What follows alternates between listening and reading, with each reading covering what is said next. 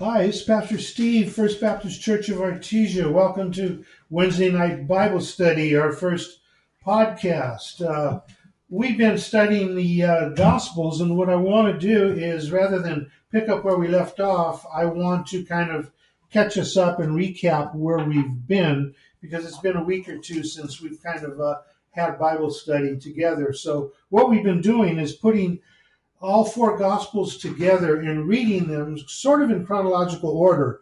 Because as uh, you remember the bible is not always put together in chronological order. In the gospels you have matthew mark and luke known as the synoptic gospels. Synoptic means seeing together or taking the same view. Uh, they tend to tell a story from a to z whereas john uh, it doesn't really tell a chronological story. He's more concerned with that we know uh, God in Christ. So he's more theme oriented, orientated in the Gospel of John. But when you put the three, the four of them together, you kind of get a more rounded view of uh, the Gospels rather than just reading one Gospel and then another and another. Uh, what we're kind of doing is bringing them all together. So we might read a passage out of Mark or or Luke or John, but we're going to do, we're doing it in chronological order. So, having said that, you, what we've already covered obviously is uh, the announcement of uh, the Messiah was going to come, and uh, we handled the birth of uh, of John the Baptist. You know, the one who was make way make the way ready for Christ, preaching repentance. Then we went into uh, the story of Mary and obviously uh, the birth of our Lord and Savior, uh, Jesus Christ. Then we went into his ministry, which begins uh, with the marriage feast at Cana, the first preaching in Galilee. Uh, and then we went through the, the call of the disciples, where he says, you know, come follow me. And then, uh, you know, the beginning of Jesus' ministry was a lot of signs and wonders. And one of the things we've been talking about over the course of our study is that notice what we're doing is we're doing theology.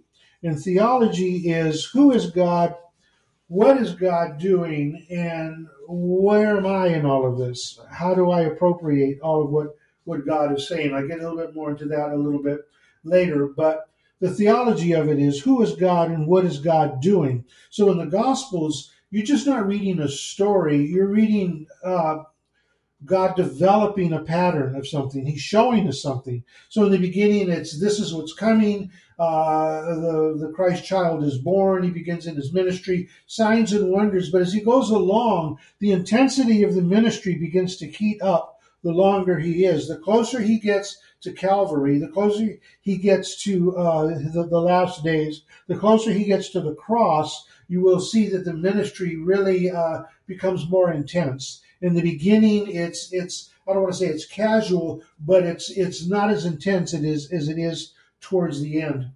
So in Jesus' early teaching, one of the most beautiful passages of Scripture, the Sermon on the Mount, where he goes through a series of transforming initiatives where Jesus establishes himself as the master teacher of all time. You know, he says a lot of things in the Sermon on the Mount. For example, he says, You've heard it said, or it is written. And then he says, But I tell you. In other words, what Jesus is doing on the Sermon on the Mount is he's giving a correct teaching of a particular passage of Scripture and how we apply it and how we use it in our daily lives. So we went through the Sermon on the Mount in part three of the uh, Gospels, and part three, and actually part four. We went through all of that. By the way, I will be putting up my uh, handouts on the uh, website, so you will be able to see all these handouts and things that I'm talking about. You'll be able to download them and, and take your own notes uh, along the way. So after the Sermon on the Mount, then we get into uh, uh, Jesus now performing miracles, cleansing the leper, and uh, uh, you know dealing with the uh, uh, centurion and the healing of his servant there, and uh, commissioning of the twelve. We also spent some time with Jairus's daughter and the woman with the issue of blood. A story inside a story there. And then we dealt with the death of John the Baptist and, and, how that all came about and then we dealt with the feeding of the 5,000. And by the way, I always say, you know, as a as a, a point of trivia, The only miracle that is mentioned in all four of the Gospels is the feeding of the 5,000. And uh, what that means is, is that, you know, some of the stories, three of the Gospels might have them, or one or two, but for whatever reason, the feeding of the 5,000 is mentioned in all four Gospels. Now, this is a point of reference. Just because it's not in all of the Gospels or it's only in two or one doesn't take away from its validity. All scripture is inspired by God and it's there for a purpose. And so that's why it's important to read all four of the Gospels uh, and then to put them together in chronological order so you get the whole story of it. After the feeding of the 5,000, then we have uh, Jesus now ramping up his ministry a little bit with the walking on water. You know, I always say this about God. When God shows up, he shows up contrary to nature. In other words, he shows up in a way that you and I cannot do it. You and I cannot walk on water. Jesus walked on water. It's a sign of, of, of God. You know, Moses encountered God in the burning bush, a bush that is not uh, consumed by fire. It is on fire, but it is not consumed. You and I cannot do that. We put a bush on fire, it's burned up, it's consumed. We can't make it continually go. Uh, this is the point of the virgin birth. Uh, you and I cannot do this. You know, God is outside of creation. He is our creator. Christ was there in the beginning. All things were created through him. And so he is not bound by the laws of creation. He stands outside of creation. So therefore, when God shows up and when he does things, it's contrary to nature. That way, it's, it's a marker and it's a sign that this is God. And it's something to look for in Scripture. Uh, and so after this, we talked about the beginning of the I am statements, where Jesus said he is uh, the uh, life, the I am statements. the last time we met, we talked about the transfiguration. This is where he goes up on the uh, on the mountain, and uh, you know you see him, his face shining, and uh, there where you, you you hear from heaven, you know heaven's opened up, and, and God says, "This is my son in whom I'm well pleased." And the point of the transfiguration, as we talked about last time, is that there's a change going on here from the Old Testament system, the Old Testament way, now to the New Testament, where before, you know, it was Mount Sinai, it was Moses, it was David, it was the prophets. Now God speaks through his son. And this is uh, the point of the transfiguration that it, that the Old Testament, in a sense, is, is not done away with, but its glory is faded because now the glory and the light is on the Son, Jesus Christ. And this is the, uh, uh, the point of the uh, transfiguration. So, where we are today, the Gospels, part 9, uh, we're going to deal with the parable of the lost sheep. So if you have your Bible, turn with me to Matthew chapter 18. And let me say this about theology, as I always put up on the board uh, when we have Bible study in, in person. We're doing theology. Who is God? What is God do, doing? And where is our response in all of this? In other words, God does something, He tells us something, He shows us something, reveals something to us, but then where are we? Where do we take that? What are we doing with that? For example, uh, you know, God tells us to go, the Great Commission. Where are we in the process of that word go in our ministry? So again, theology. Who is God? Well, what is God doing and where are, is our response to all of this?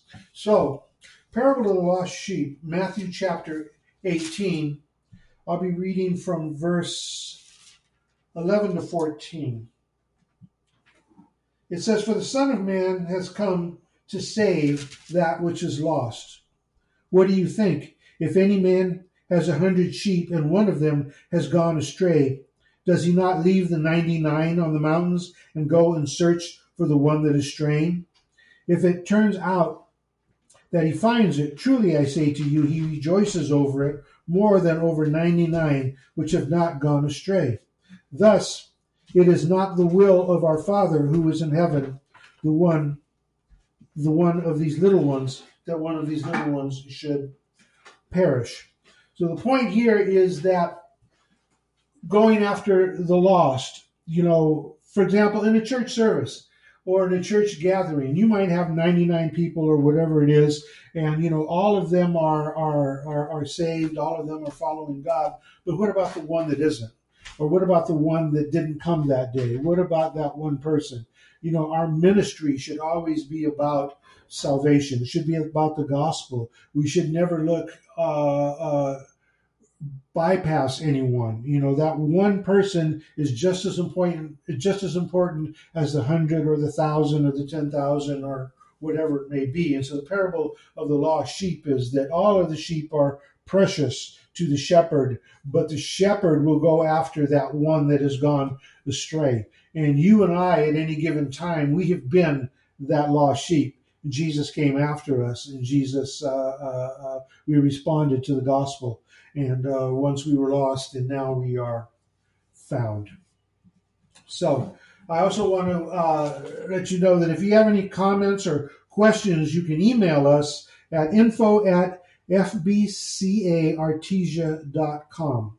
Again, if you have any comments or questions, you can email me or us at info at fbcartesia.com. And I can answer uh, those questions on next week's podcast, or I can get back to you individually, whatever you uh, uh, uh desire on that. But I encourage you to, to drop us a line and let us know uh, what do you think of the podcast, and again, your questions and concerns, or anything that you might like to see or, or have in a future Bible study. I'm always uh, asking our class that what can we do to better what it is we do.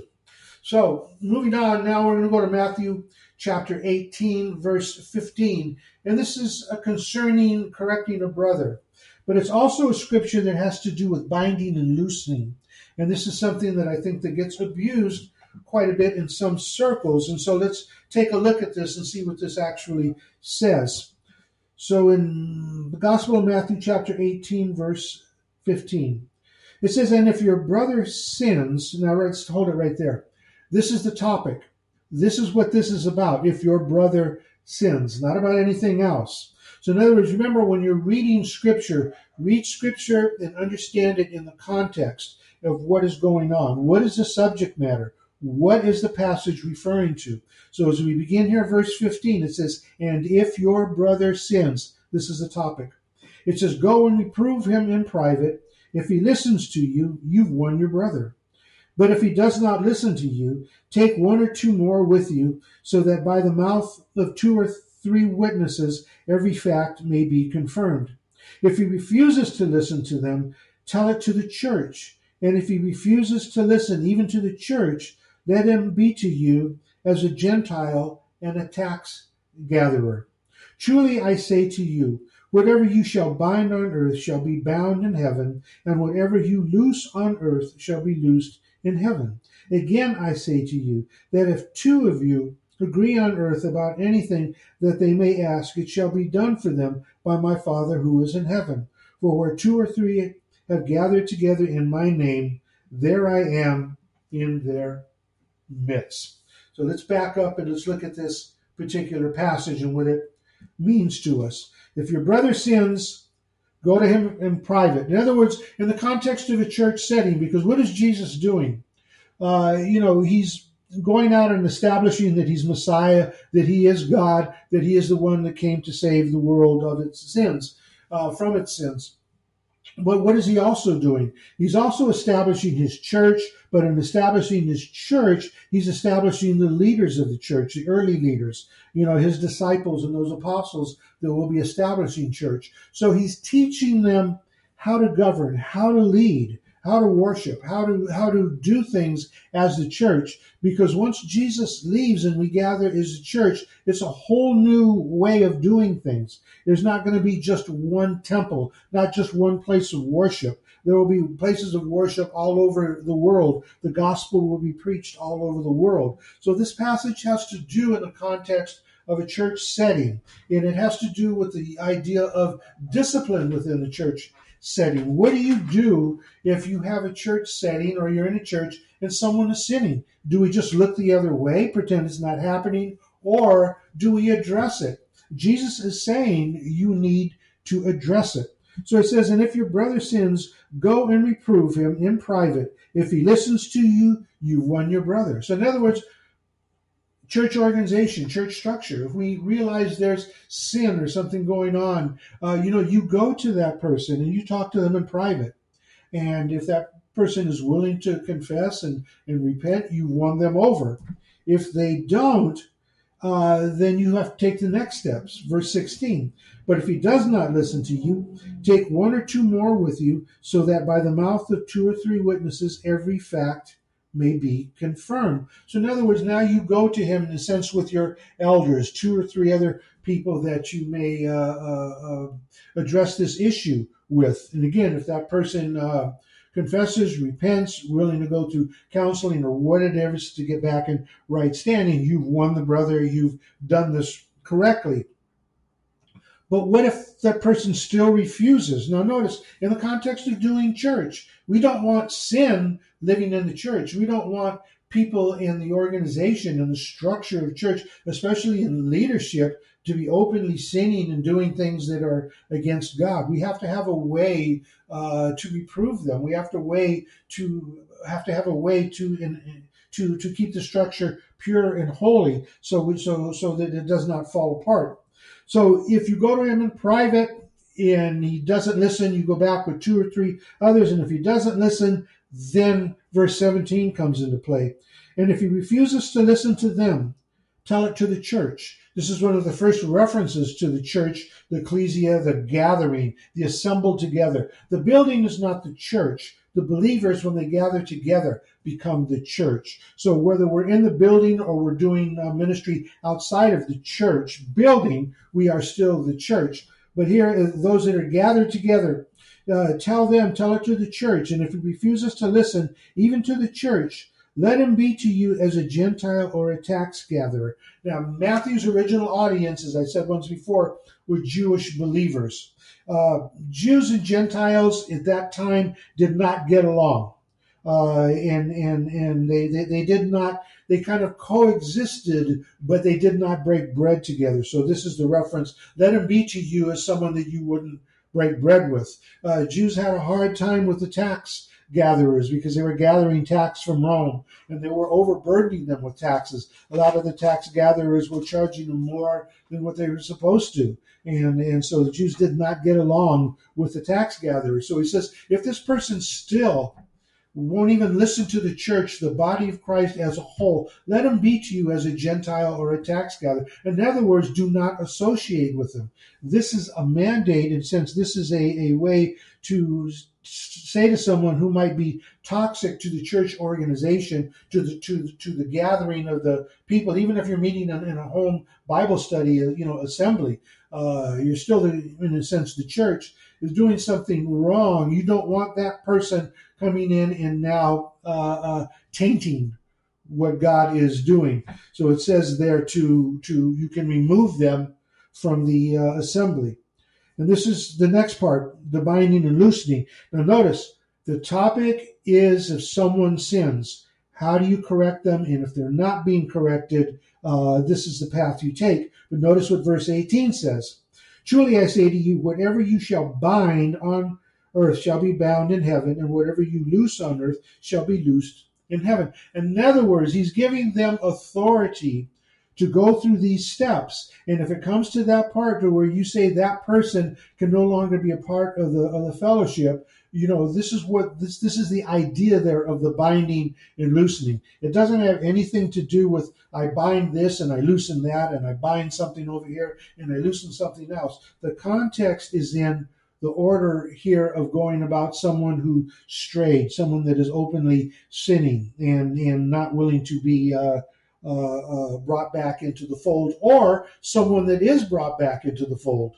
You know, they, they've admitted their ways, and so you're saying you're allowed to come back in, maybe after counseling or whatever it is. So that's the context of the binding and loosening. It doesn't have, it's not a, a, uh, uh a recipe to go around binding this and loosening that and all these things. Again, scripture must be held in the in the in the context. In verse 19, he says, Again I say to you, if two of you agree on earth about anything they ask, it shall be done for them by my Father who is in heaven. And for where two or three have gathered together in my name, I am there in their midst. You know, this is an authority issue. And it's just saying, you know, if two of you agree, you know, that, that this is the way it's going to go, you know, in a, in a leadership uh, form of, of leadership or the idea that, that this is what the church is going to do, you're on firm ground doing this. Because unfortunately, the church is going to suffer from people who come in and uh, for whatever motives or whatever reasons, they might be openly sinning or not willing to repent. Uh, you don't want that kind of uh, uh thing going on in the church. So that is the context there of, of you know the uh, brother offended or the brother that is sinning and the idea of what binding and loosening has to do it has to do with church discipline it has to do with protecting the structure of the people that come into the church and again if you have any comments or questions on that issue again don't be afraid to uh, uh email us again you can do that at info at fbc artesia.com and we'll answer any questions on that because I know for some that can be a little a sticking point. But moving on, uh, let's turn to Luke chapter 9. Again, we're reading it in kind of sort of chronological order as if we're putting the Gospels all together. Uh, we're not going to be reading every single line and passage, but what we want to do is kind of get the story in chronological order as told by all four Gospels. So now, Luke chapter 9, I'll be reading verse 52. This is where Jesus is rejected by the Samaritans. Verse 52, Luke chapter 9, verse 52. And he sent messengers on ahead of him, and they went and entered a village of the Samaritans to make arrangements for him. And they did not receive him, because he was journeying with his face toward Jerusalem. And when his disciples James and John saw this, they said, Lord, do you want us to command fire to come down from heaven and consume them? But he turned and rebuked them, and he said, You do not know what kind of spirit you are of. For the Son of Man did not come to destroy men's lives, but to save them. And they went on to another village. Now, what's going on here is Samaritans. Samaritans were Jews, just like the Jews that were in Judea. Where Samaritans differ is that back in the time of kings, first kings and second kings, we had a northern kingdom and you had a southern kingdom. The northern kingdom was taken in captivity uh, to Assyria. And for the most part, a lot of them did not come back. Some of them eventually did triple back, and they ended up in the in the area of Samaria.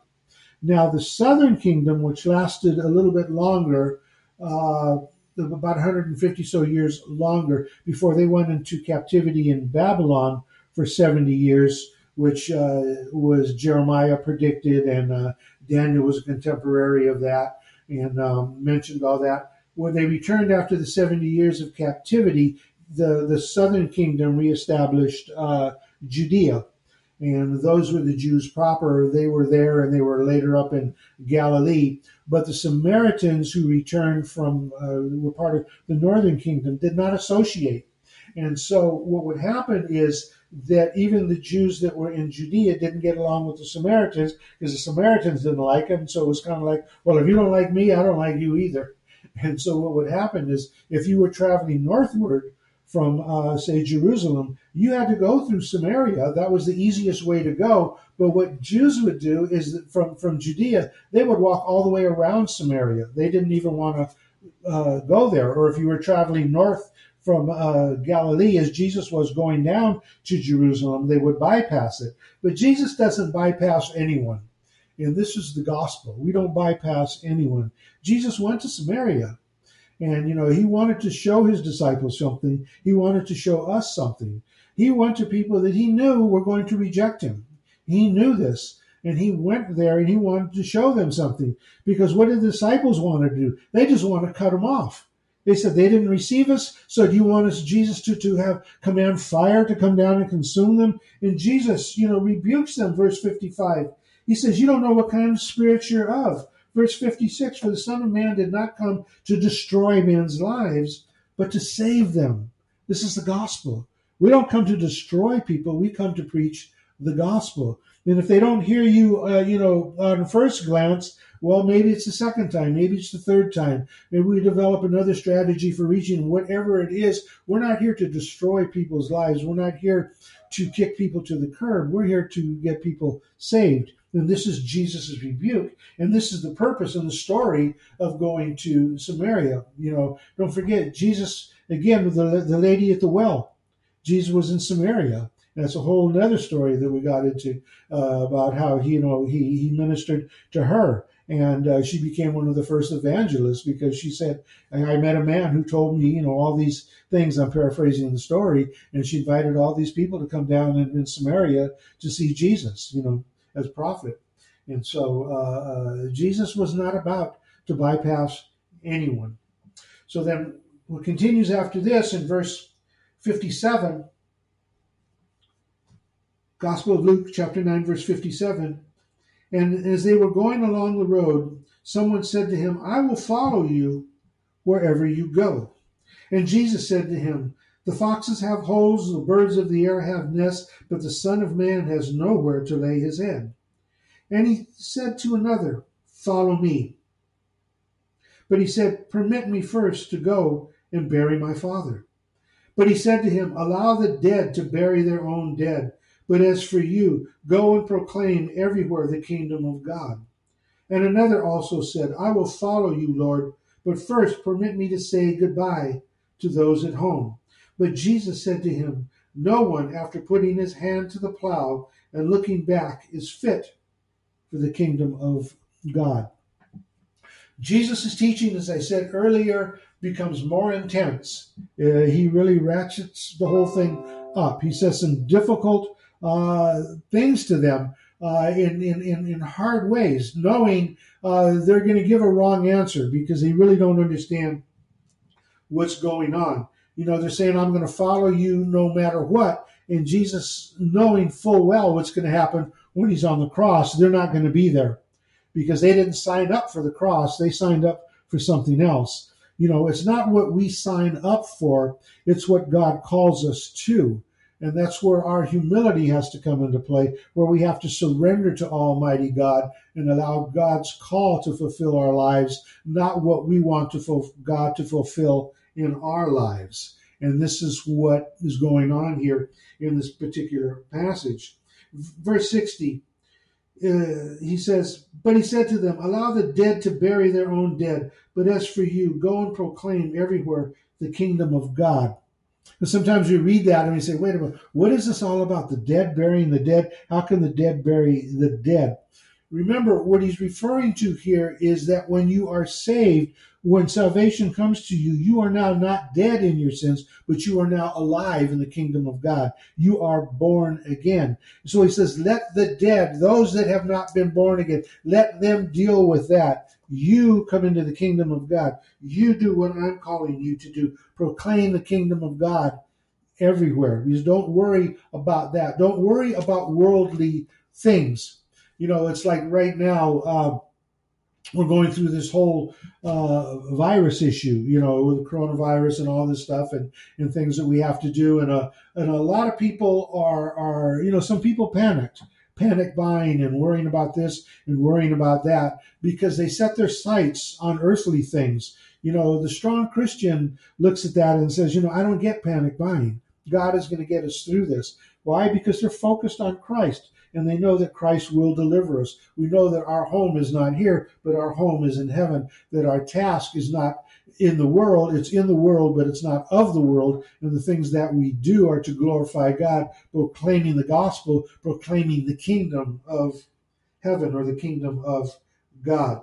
And so he says, you know, that uh, uh, once you've come into the kingdom of God, that has to be your focus. The gospel has to be the focus, the good news, proclaiming the good news. He says, you know, don't go back and worry about this and worry about those things will take care of themselves. Focus on God. Because realize, remember that when we become born again, remember the gospel message is I'm a sinner. My sin separates us, separates me from God. If I'm willing to acknowledge that I'm a sinner, if I'm willing to repent, turn away from that sin, if I'm willing to acknowledge that God so loved me, He sent His only begotten Son, Jesus Christ, to pay the price for those sins on the cross, and if I'm willing to confess that, the result is I receive salvation as a gift of God through the grace of God. I now enter the kingdom of God. And so what happens is I now leave the worldly kingdom, in a sense, ruled by the prince of the air, by the prince of the darkness, in a, in a sense, you know, the devil and all the, his schemes and all of that stuff. Now I can come into the kingdom of God, where God is my king, who I look to.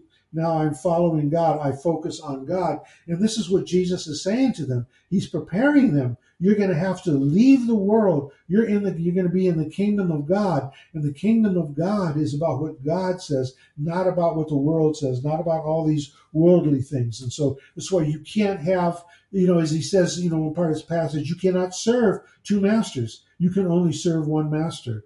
And this is what he's saying here, but he's saying it a different way, and he's saying it kind of in a, in a, in a, in a strong way, a harsh way to them, because again, the ministry's getting more intense, and he's going to be saying difficult things to them, because pretty soon he's going to be coming out and telling them he's going to die, he's going to go on a cross, he's going to suffer. And again, you know, they were not ready for this. So let's go to the next part of this, Luke chapter 10, commissioning of the 70 chapter 10 of Luke, verse 1. It says, Now after this, the Lord appointed 70 others and sent them two and two ahead of him to every city and place where he himself was going to come. And he was saying to them, The harvest is plentiful, but the laborers are few.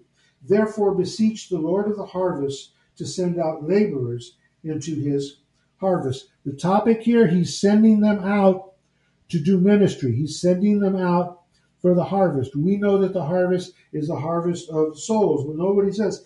Realize what he says here, verse 2. The harvest is plentiful. In other words, there's a lot of souls out there that need to be harvested, but the laborers are few.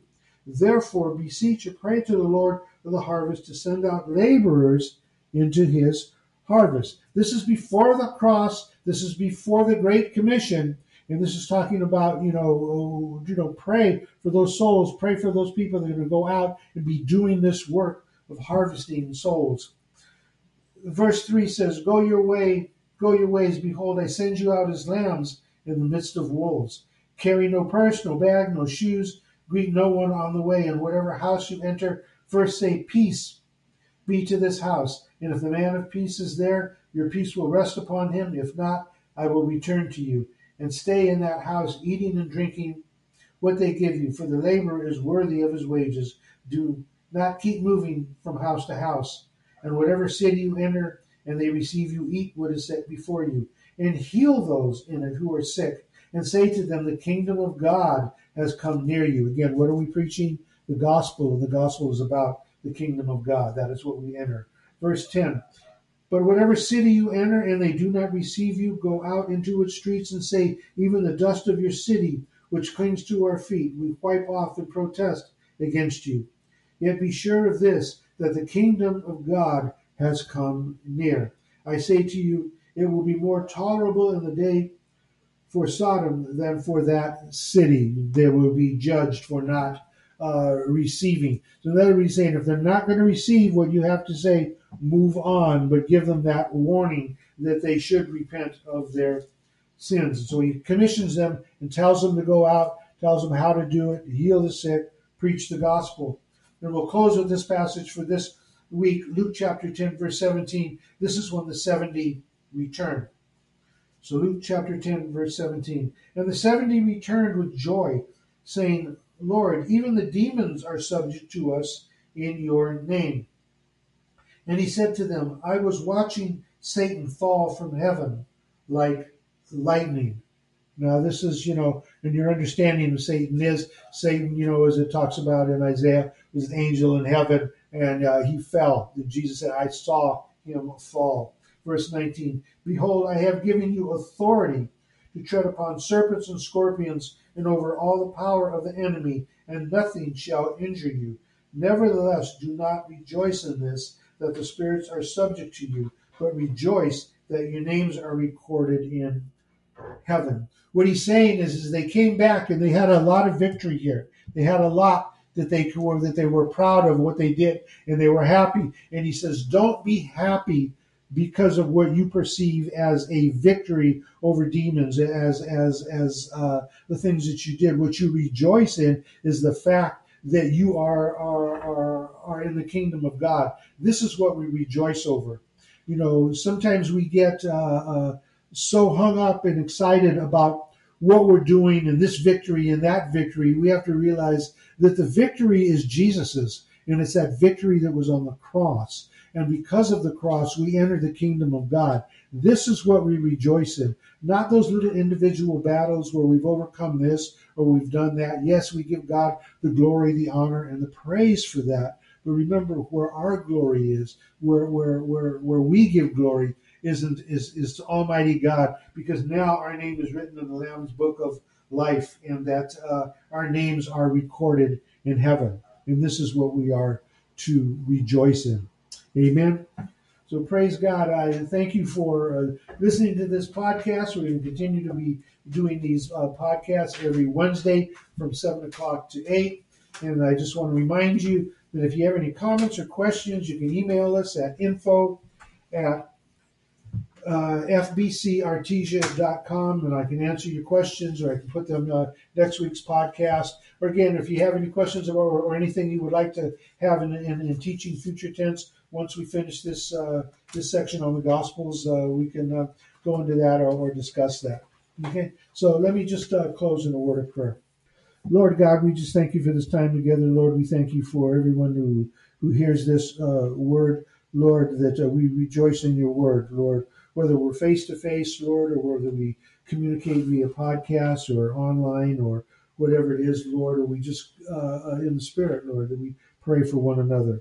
Lord, I just thank you that our eyes are open to see, our ears are open to hear, and our heart is open to receive what you have for us, Lord. So, Father, in all of this, until we, we, we, we uh, meet again, Lord, we just thank you. We give you praise. We give you honor. We give you glory. Father, be glorified in all that we say and all that we do. In your name we pray. Jesus' name. Amen. God bless you and see you next week.